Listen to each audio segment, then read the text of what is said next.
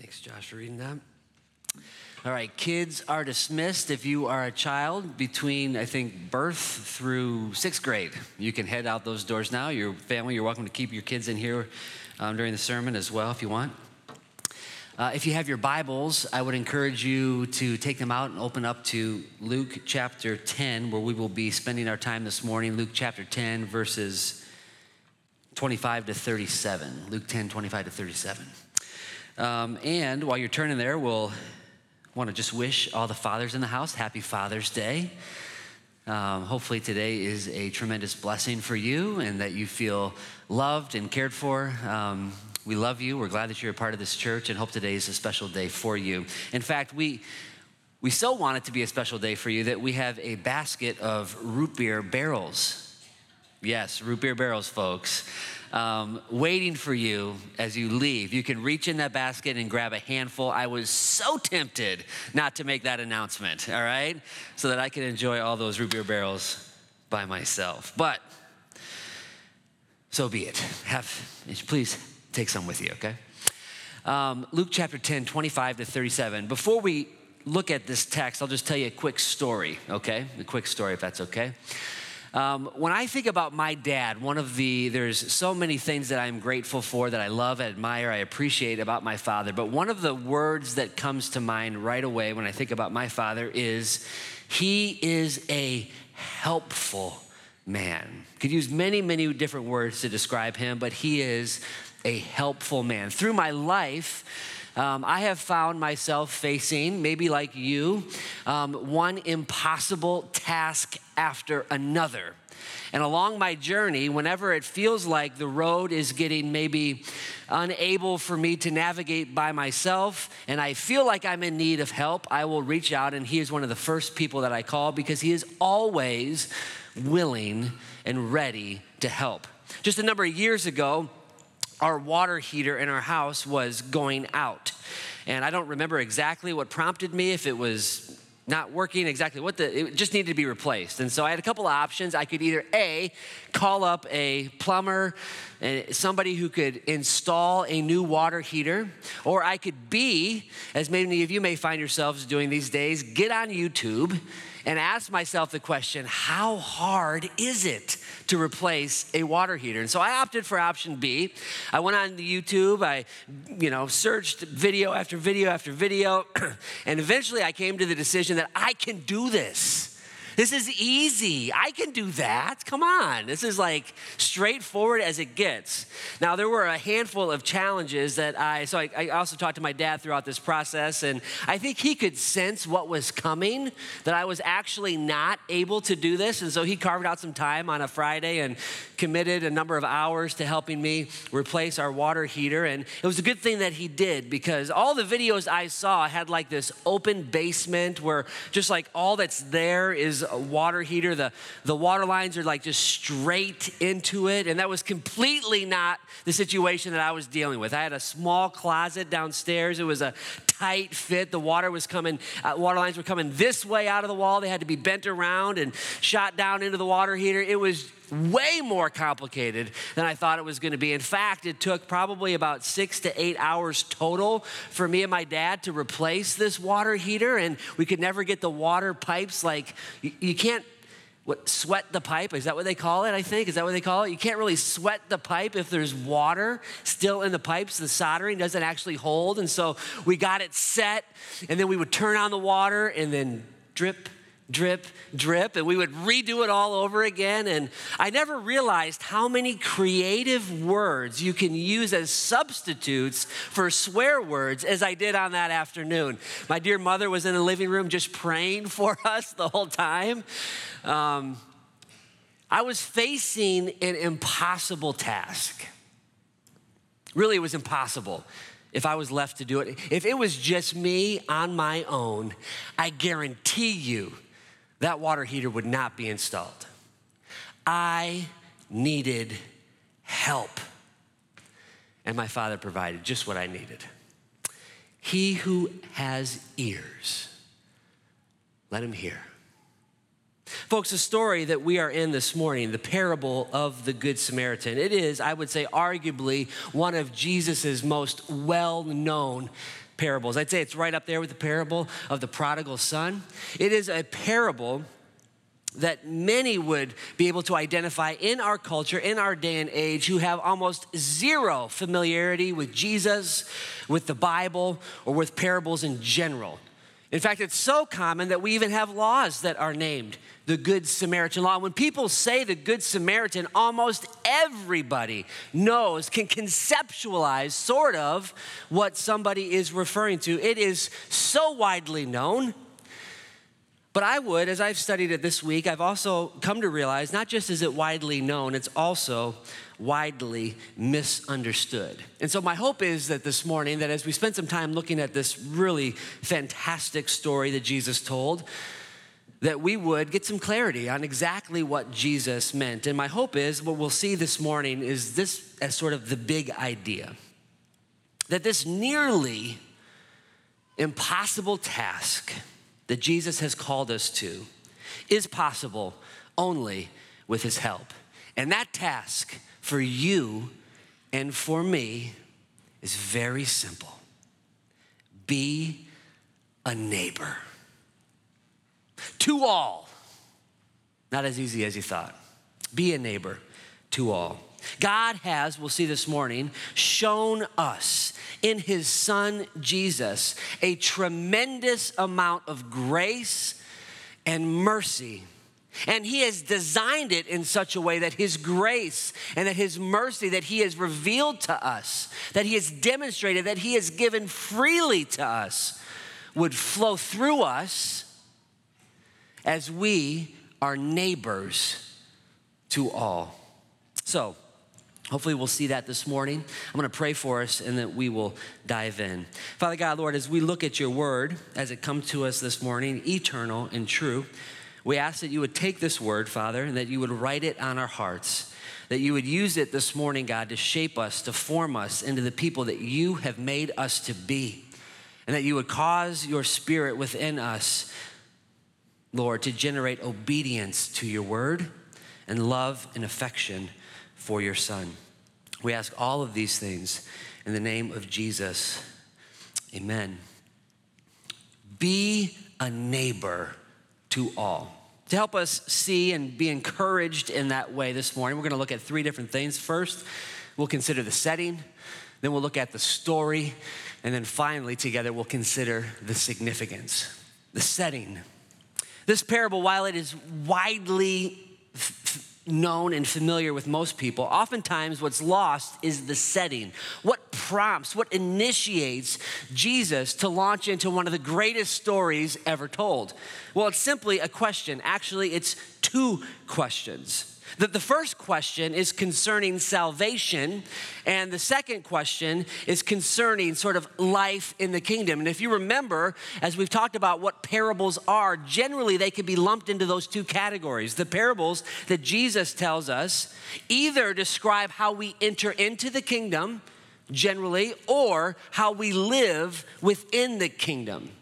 And this parable, it comes as a result of a, question, two questions asking Jesus in those two realms how one enters the kingdom and how one lives within the kingdom. The first question, which while likely it's not asked in good faith, but with bad motive, the, the, lawyer, as he approaches Jesus and asks the question, is, is testing Jesus. And we see this often throughout the Gospels. He's trying to sort of back Jesus into a corner in itself, the question, while the motive is not pure and good, the question itself is a fine question. It's a fantastic question. In fact, it is such an important question. Essentially, what the lawyer is asking Jesus is what is the goal in life?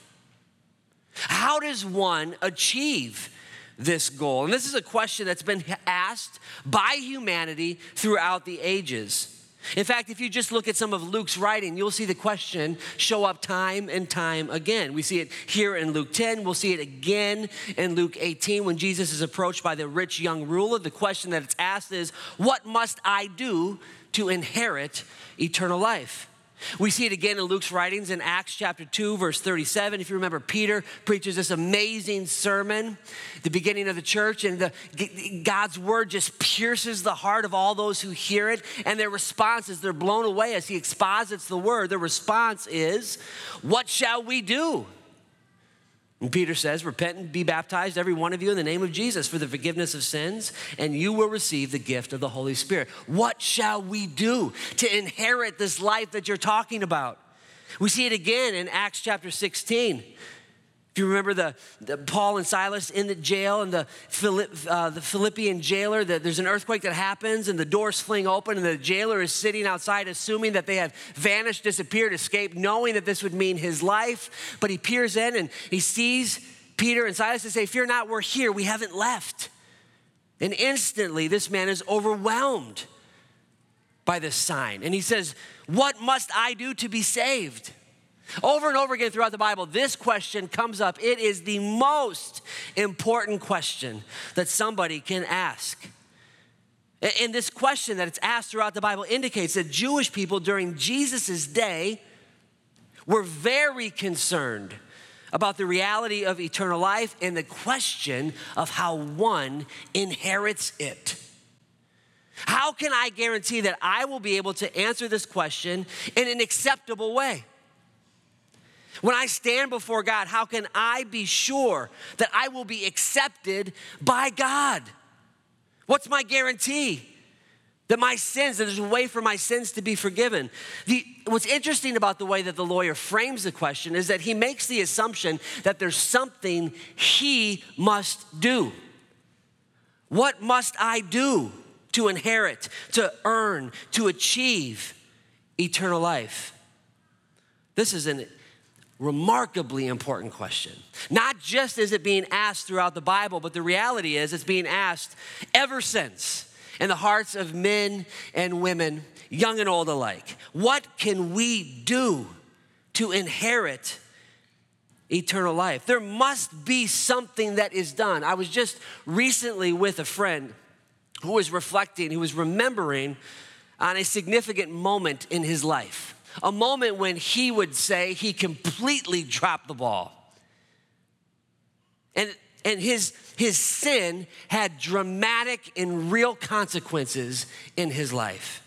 And with his sin right before him, it was almost as if, you know, this is an individual who grew up in the church, who knew and understood the gospel, had received Jesus as his Savior long before this moment but with his sin right before him in a way that was so obvious, so unable for him to deny. What he recognized in that moment was that something needed to be done. Something, he realized that he was a sinful person and something had to be done. I don't know if you can relate, if you've had moments in, in your life when you've recognized your sin, your fragility, your vulnerability, your inability to reconcile yourself with God. It's in those moments when we realize something has to be done. The lawyer gets that part. Something needs to be done. What he doesn't understand is that he's not the one who's able to do it. So, Jesus, in response to this question, it's interesting how he responds. He points the lawyer immediately back to Scripture. Most significant question that you can ask, Jesus is saying, it's found in the Bible. Not surprising, right? Jesus says, What is written in the law? How do you read it? This, folks, is so crucial. Do you see what Jesus is doing?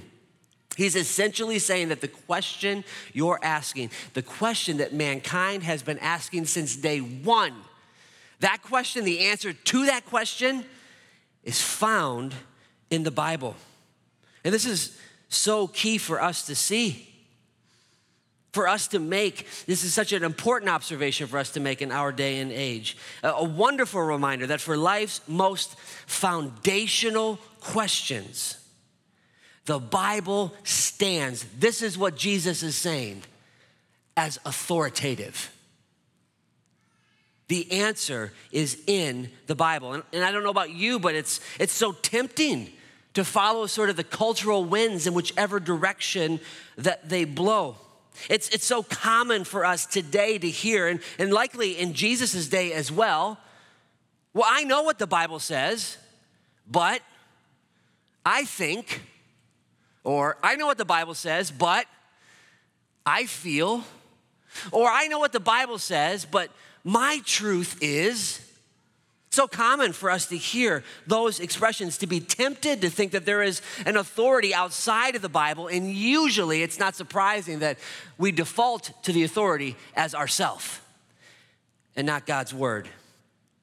Jesus is telling the lawyer, the expert in the law, and when he says expert in law, we're talking an expert in the Old Testament scriptures, that the answer to this question is found in the Bible which really for us is, is one of the first points of application. Brothers and sisters, you cannot follow Jesus and simultaneously reject his word. You can't do it. Jesus is making that point here. So, how does the lawyer respond as Jesus says, Well, what does the Bible say? He's got a great answer. He essentially quotes and summarizes Deuteronomy 6 5 and Leviticus 19 18, and essentially says, Love the Lord your God with everything you have, and love the neighbor as yourself. This is, like I said, a summary, essentially, not just of those verses, but really a summary of the entire Old Testament. It's a, it's a, summary of the Ten Commandments. What does God require from you? That you give your heart fully to God, that you vertically love God with everything that you have, and horizontally love those around you as yourself. That's what the Ten Commandments were designed to cultivate in us a love upward for God and outward for each other. This is, this is a great answer. And Jesus' replies says it's a great answer. Basically, he says, Bingo, you got it. That's the answer. You're right. That's not all Jesus says. Look at verse 28. He says, You have answered correctly. Do this, and you will live. How do you inherit eternal life? Love God with everything you've got and your neighbor as yourself. Jesus, that's right. Go and do it. Jesus' response do this he gives it twice. He says it once in verse 28, and then he says it again at the very end in verse 37. You go and do likewise. This is so crucial to understand what is happening in this text, to make that observation. Jesus' primary concern is not that he is unable, that the lawyer is unable to give the right answer, but that he is unable to do the answer he gives. I'll say that again. Jesus' primary concern with the lawyer is not that the lawyer is unable to provide the right answer to the question, but rather that the lawyer is unable to do the answer that he knows. Now, this, the lawyer knows the law what his job is. The word that's here used here in, the in Luke, it's often used for lawyer, it's often used by Luke as scribe. The lawyer knows the law. He's internalized it, he's memorized it. He's committed it to his memory, he's buried it in his mind. But he has not done it. He's internalized it, but not externalized it. It's not displayed in his life.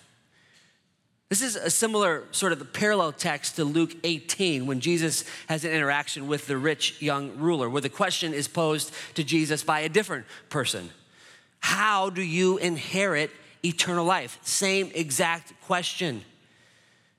And Jesus' response is basically, You know what the law commands.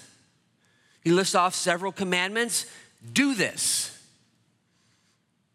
the response from the rich young ruler? I've done all of that. I've kept all of those commandments. Every single one of them I've kept. I've loved God. I've loved others. And then Jesus' response to that is fascinating. he says essentially, Oh, okay, you've kept the law. Well, try this. Why don't you go and sell everything that you have and give to the poor? Oh, you've kept the law. You've kept the Ten Commandments. Well, let's start with the first one loving the Lord your God, keeping nothing above him, that there's one God and you are to love him. Take the money that you actually placed above God and give it to everybody else. Give it to the poor, those in need. And the response of the rich young ruler, he walks away sad. Jesus' response is, You know the law, but you can't do the law. It's exactly what Jesus is doing here with the lawyer. But in this situation, in Luke 10, he tells a story to make his point. That's the setting, a question, a good question, a question that likely many of you in this room are asking or have asked. What is required to inherit eternal life? What must I do? It's at this point that Jesus then goes to tell a story in order that the lawyer might see the sin in his own heart. And we've talked about this. Oftentimes, what's so wonderful, the reason why these parables are such fantastic teaching devices, teaching tools, is because oftentimes it's easier to see sin in other people before you can see it in yourself. So Jesus tells a story that invites the lawyer to look at a host of characters, betting that this man would be able to see the sin that's present with these individuals before he would see it in his own life. And quite honestly, you and I are like this, are very similar to that. Jesus' story comes as a response to the lawyer's second question. Okay, I'm supposed to love my neighbor, got it. Again, trying to sort of back Jesus into a corner. Well, then, Jesus, tell me who is my neighbor? Luke tells us that this is an attempt, the question is an attempt to justify himself. This is an attempt, the lawyer essentially wants to sort of soften the demand. But Jesus, he ain't going. The lawyer wants him to sort of define your terms, Jesus. Who is my neighbor? Now, for, for Jews, and especially for Pharisees, for those who were righteous Jews in the day, the answer to this question would have been very easily definable.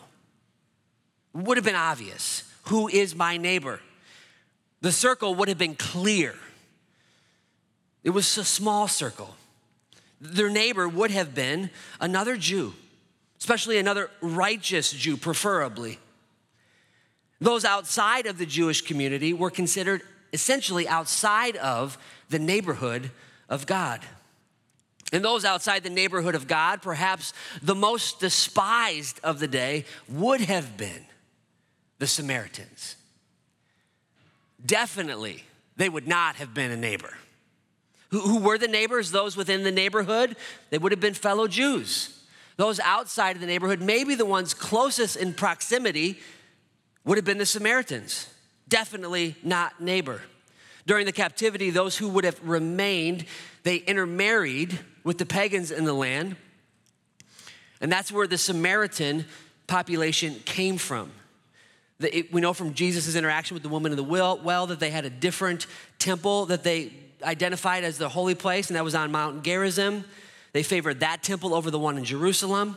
When the Jews came back from captivity, began to build their temple, began to build a wall in the temple, the Samaritans in the land would have taken pigs. This is how deep back this goes, some 500 years beforehand. They would have taken pigs and thrown them into the construction site. Dead pigs, just thrown them into the construction site. This would have caused the construction of the temple, of the wall, to become ceremonial, ceremonially unclean. It would have required the Jews to stop and to give special attention to, to clean the site. It would have completely brought all of the work to a halt. The history between these two groups of people goes way back. In the Bible, it's very clear. It says in the New Testament that the Jews were very clear to have no dealings with Samaritans. Certainly, Samaritans would be outside the neighborhood of God. And with the lawyer, it's important to understand what the lawyer is doing. He's essentially looking for sort of the minimum level of obedience that's required. But as Jesus tells the story, essentially he moves them from minimum obedience and says that actually total obedience is what I'm looking for. Lawyer's looking for a direct answer. What does Jesus do? Gives him a parable, tells him a story. Says that there's a man. Many think that this person is a Jewish man, likely. Unsure of, but likely he is. From Jerusalem, he's going down on the road to Jer- Jericho. This would have been a 17 mile journey. 17 mile journey, and this road would have been sort of desolate. It was a dangerous road. It had rocks, caves, caverns, all sorts of different places for people to hide along the way. Jericho would have been a town that was built around an oasis. And so it was a desirable place. It was a place that merchants would go because it had a wellspring of, of water and life. It was a great place to go and be. The road from Jerusalem to Jericho was not an easy road to navigate, and everybody would have known it. So the minute he talks about this road, this is a familiar setting, a familiar location. They potentially have found themselves walking, found themselves, this lawyer probably found himself coming across a very similar scene. Robbers, thieves would hide in the caves, hide in the caverns, and use it as an opportunity to assault people, to rob them, and to take for their own gain. And this man finds himself traveling alone. He comes across a group of thieves, likely very common and believable scene. The thieves, we are told, strip him, they beat him, they take everything from him. They leave him, the parable says, with as if he's half dead. All sort of markers of identity, his any sort of affiliation that maybe his clothes would signal he belongs to this group of people, removed from him. This person is just a half dead human being. Who knows what religion he is? What part of the world he comes from. He's just half dead, left. He's a victim of a savage beating. And if no one comes to his rescue, the story basically says he's going to die. That's how bad the situation is. So the first person that comes along the scene is a priest. A priest. He comes along, this is a clergyman. This priest is a servant of God. If there's anybody who understands the mercy of God, it's this man. He ministers, works in the temple. He represents the epitome of godliness. And we're told, the Bible says, that as the priest comes along, he saw the man, saw him half dead, laying on the side of the road. He didn't fail to see him, he saw him in his filth, he saw him in his pain, he saw him in his need. And what does he do? Cross to the other side of the road, continues on his, on his way. Now, Jesus doesn't tell us why. There's lots of assumptions and guesses as to why. If he would be, there's all kinds of rules about helping with touching a corpse. It would have left him ceremonially unclean, unable to perform his task as a priest. It would have been a major inconvenience. The types of rituals and what all that he would have to go to to, to cleanse himself so that he could perform his duty, this would have set him off. And who knows what he was up to, okay? It would have been a major inconvenience. Then, next person who comes along, is a Levite, consecrated man, a descendant of the tribe of Levi. And what does he do? Exactly the same thing. Sees the half dead man lying on the side of the road and he crosses to the other side. He sees him and crosses to the street.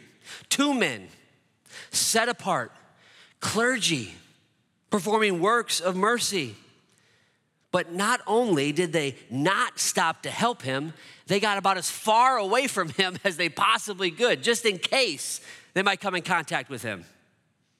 And then there's a third man, third character. Now, if you're a lawyer, if you're the lawyer listening to this story, Again, you can't assume what's going on in his head, but it's very likely that he's thinking, okay, we're kind of working down the those who work in the temple, those who are religious in our community, and we go from the priest to the Levite. Certainly the hero of the story is likely going to be the man of the law, the scribe, somebody like myself. Jesus is setting him up so that as he hears the story, he's thinking he's gonna be the one who emerges as the hero. Or if not a lawyer, maybe just a layperson. Maybe this is Jesus' opportunity to rail against the religious authorities of the day. So far, he's likely tracking with him. Jesus is inviting him closer and closer into lean into this story. And then out of nowhere, the third person who comes along the scene is a Samaritan. You can imagine just even the sound of that word causes this man's skin likely to crawl. A Samaritan. Priests and a Levite go out of the way, but here comes a Samaritan to save the day. You can only imagine his amazement not when he discovers the hero of the story is not a member of the clergy, not himself, not even a nation of Israel, member of the nation of Israel, but somebody who lived outside the neighborhood of God. The Samaritan, we're told, comes to the place, and when he, just like the Levite and the priest before him, he too sees the man laying there. And we're told that he had compassion the very thing that the priest and the Levite lacked, he possesses. Now, we could have read this exact same story up to this point and saw that the Samaritan comes across the man, sees him, has compassion on him, and then says a prayer for him as he continues on his way. The story could have read like that. The story could also have read like he comes across the man, the Samaritan sees him laying in his need and his misery, throws off a few coins, from his pocket and continues on his way. The story could have read like that. He had compassion and he did the bare minimum. Could have read like that, but it doesn't. What we see is so obvious. What Jesus, the connection he's trying to make is that the compassion that existed in the Samaritan's heart gave birth to action and not the, the, the, the least amount of action. It was almost like he went above and beyond what any reasonable person would do. It's like it's the most amount of action that he could possibly give. He goes to him, he, he bandages his wounds, he takes oil and wine, not wine for the throat, but wine for the wound, just to be clear, to heal and places it on the wound. He, he goes to him and, and begins to minister to him, to care for him.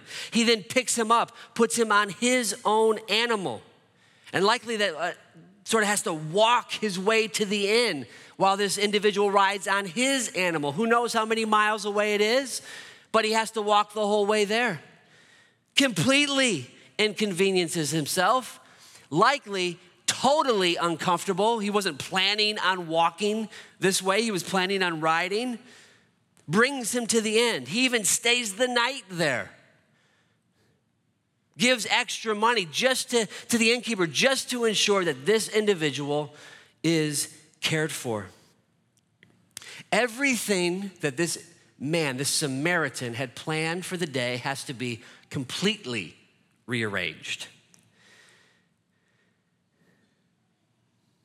And Jesus, when he gets done telling the story, looks at the, at the lawyer and doesn't ask him the same question.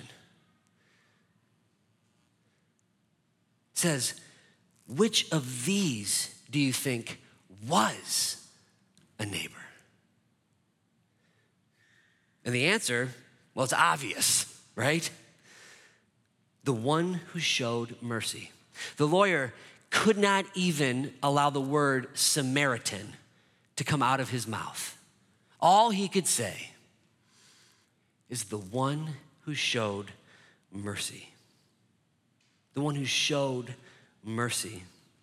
The one whose compassion led him to action, to inconvenience, to sacrifice, to assist. It's a remarkable story. What's the significance of it? Well, I said at the beginning that there, while this is one of the more famous parables, I think it's also one of the more misunderstood parables. And the reason for that is because I think there's really sort of two primary meanings. There's sort of the obvious meaning of the story. Let's just start there. What's the, the fir- what's the significance of the story? First, you could summarize it like this How we treat other people matters. And there are no limits to who your neighbor is.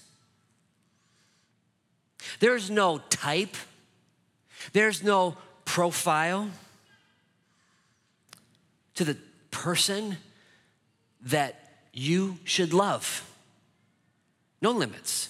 The, the lawyer wants Jesus to sort of draw a circle, like geographically around his house.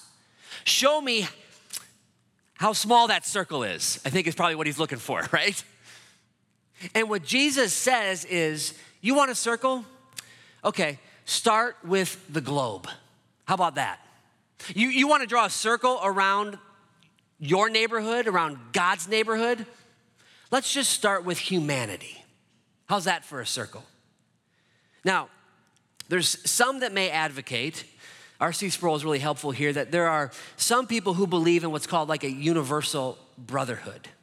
That everybody is just a part of the family of God. We all get into the kingdom of God. Well, you can't read the Gospels and believe that there's such a thing as the universal brotherhood.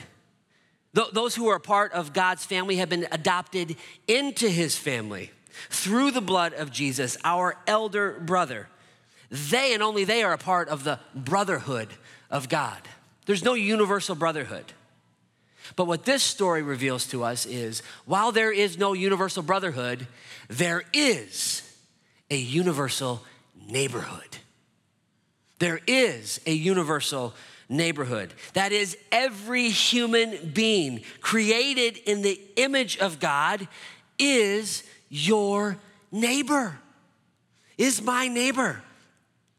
Which means we are called to love every human being on the face of this earth as much as we love ourselves. When we see people in need, our first and normal instinct should not be, well, how did they get there? Our first instinct should be what can I do to help?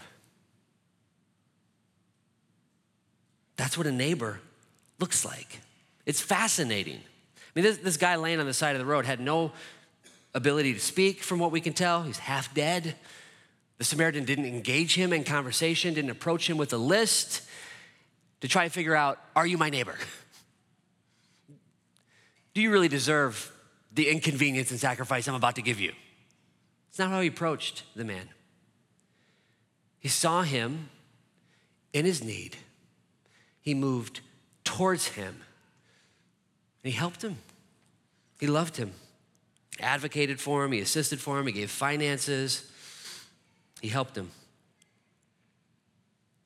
It's important that as we consider this story, Jesus never refers to the Samaritan as the Good Samaritan. That's you and me. That's a note that was added later. Jesus never calls him the Good Samaritan. Certainly, his actions were good, they were commendable. But Jesus never called him good. Why? Well, in reality, there's only one person who rightfully deserves that title only one person who is truly good Jesus, fully God, fully man. The only one who is actually able to keep the law. One good man. His name is Jesus. See, what I think Jesus is doing with this story is he gives us an example of what how God's mercy should operate in our life. It shouldn't dead end into our hearts. It should move into our hearts, overwhelm us, and flow through us to everybody around us. The problem with that is you and I can't actually do that. This standard that Jesus is setting, what he's trying to show with the story, is that what he's asking of the lawyer is not actually possible. It's not. And that's sort of the main significance, main meaning of the parable. That it's impossible for this man, it's impossible for you and for me to meet the legal standard that he's setting forth. Just like me with the water heater. There's no way. There's no way. I think about my relationship with my dad, how many times I found myself in desperate need of his help. There's what I'm facing is impossible unless somebody else comes and helps me. And that's the lesson that Jesus is trying to teach this individual, and I believe he's trying to teach us as well. We cannot do this without his help. The man wants him to draw a circle so he knows exactly how far his mercy should extend around him, flow through him, how far his grace and compassion and love should go. Jesus doesn't do that. In fact, he shows the opposite he shows him that the circle is all around humanity, that there are no limits, there are no boundaries on his mercy. If, if the Samaritan were to live totally and obediently like this, could you imagine like what a sequel would look like to this man's life? He would leave that hotel, that inn, and if he's walking back up the road, guess what? He's likely gonna come across another individual there, there's likely going to be another, maybe a woman stricken with leprosy that, he, that needs his help. Maybe a child who's abandoned, neglected, that needs his help. In our world, we are overwhelmed, in this room, overwhelmed with need, with pain. And if we give ourselves to every human being, well, it simply isn't possible. you don't have to imagine much more. It's just not possible. I mean, for you to love your neighbor perfectly as yourself, could you imagine? Get to be around a lot of children here at Faith Academy throughout the day. I can't imagine a child perfectly being able to do that, right? Here's your toys, here's your Christmas gift. Little six year old Timmy, enjoy. And then the minute a brother reaches up there and wants to play with it, you know? Like it's just natural to us. A child fully, constantly being able to see other people around them and treat them as themselves. Could you imagine a teenager being able to treat everybody around them, love them as themselves? Would be amazing. A young adult who's establishing a career, who's beginning maybe a new life, loving somebody else, everybody else around them, just as they love themselves. An adult, a senior, whatever phase of life you're in. What Jesus is trying to say is that this standard, it's like what he says in Matthew chapter 5 verse 20, unless your righteousness exceeds that of the scribes and Pharisees, you will never enter the kingdom of heaven. You therefore be perfect as your heavenly Father is perfect. That's the bar. What Jesus is showing with the parable of the Good Samaritan is yes, the way you treat everybody around you matters. That's, that's the law. That's what I expect from you. I require obedience. And no matter how hard you try, you can't do it. You need help. See, the lawyer has a problem. He knows the law, he recognizes the demands, and he also realizes his limitations. He's a limited person, just like you and me. Standard doesn't change, but in God's grace and in his mercy, He sent his son, the good man, to lay down his life for you and for me.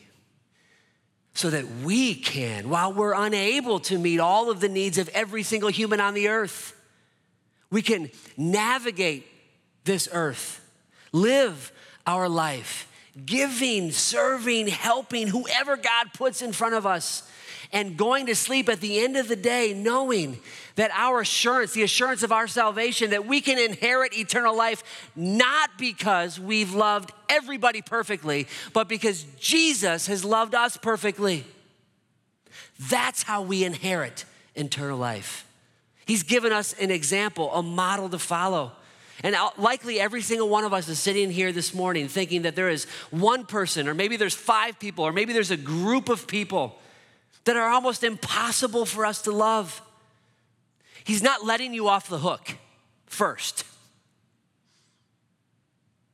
You be a neighbor. Don't ask who's my neighbor. You, Jesus is saying, Go and do likewise. You be a good neighbor. And trust Jesus for your salvation. It's only through Him, only through His grace and His mercy that we inherit eternal life. And if that's something that you have not done, put your trust in Jesus as your Savior. I would love the chance to help you discover how you can do that. Even this morning, don't wait. Don't wait. I would love the opportunity to connect with you and help you discover how you can have a personal relationship with Jesus. Be happy to meet you afterwards and help you talk more and pray more about that, okay? For now, let's go ahead and bow our head, and I'm going to pray for us, and then we'll transition to a time of communion. Father God, we thank you so much that you have demonstrated your love to us, Lord, by sending Jesus to die for us. Lord, we recognize that the standard, the law that you've put out, Lord, that we cannot fully meet those demands as we consider our life and the struggle it is oftentimes to love people the way we're supposed to. We are people who need help. And so, Lord, I pray that we would take our cues from Jesus, that we would see how he loves others Lord, that we would learn from your word how we are to love others and that your grace, that your mercy, your compassion would flow through us, flow through Parkview East, and that we would be a good neighbor. And that we, as we do that, Lord, that we would put your love and grace and mercy on display for others to see. Lord, we love you and we ask these things in the name of Jesus. Amen.